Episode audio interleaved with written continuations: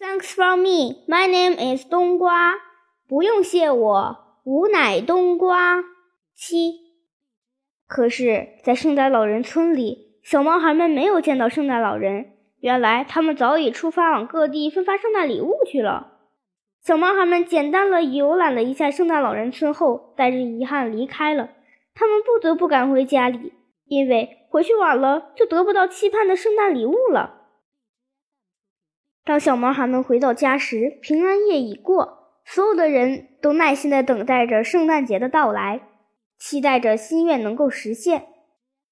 冬瓜睡着了，迷迷糊糊的梦见自己醒了，他看见了陈大仙、福豆号和兔子。咦，你们怎么在这里？这时，一个满头白发、满脸皱纹却红光满面、戴着尖尖圣诞帽子的老人朝他们走来。哦，他就是传说中的圣诞老人。圣诞老人来到小毛孩们身边，手指轻点，嘴里念道：“一、二、三、四。”哎，怎么少了一个人呢？少的人是谁呢？哦，是江营口啊，他怎么没来呢？陈大仙抢答：“江营口正为期末考试做准备，这会儿啊，没准正在刻苦学习呢。”那好吧，来来来，我给你们发礼物。嗯，冬瓜，这是你要的铜钉、硬币和蜗牛壳。哦，这蜗牛壳是假的，我没办法弄到真的。那个谁，福特号，你要的 UFO，嘿嘿，当然也只是个模型，我可没地方给你弄那么大的真家伙。这个给你，你的小兔玩偶。不好意思，你要的十六岁的玩偶太硌得慌，我给你换了个四岁的，你就将就着玩吧。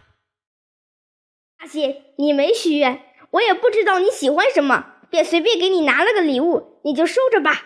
说完，圣诞老人从大布袋里拿出了一个红色的小汽车玩具。啊，我都这么大了，你怎么还把我当小孩子呢？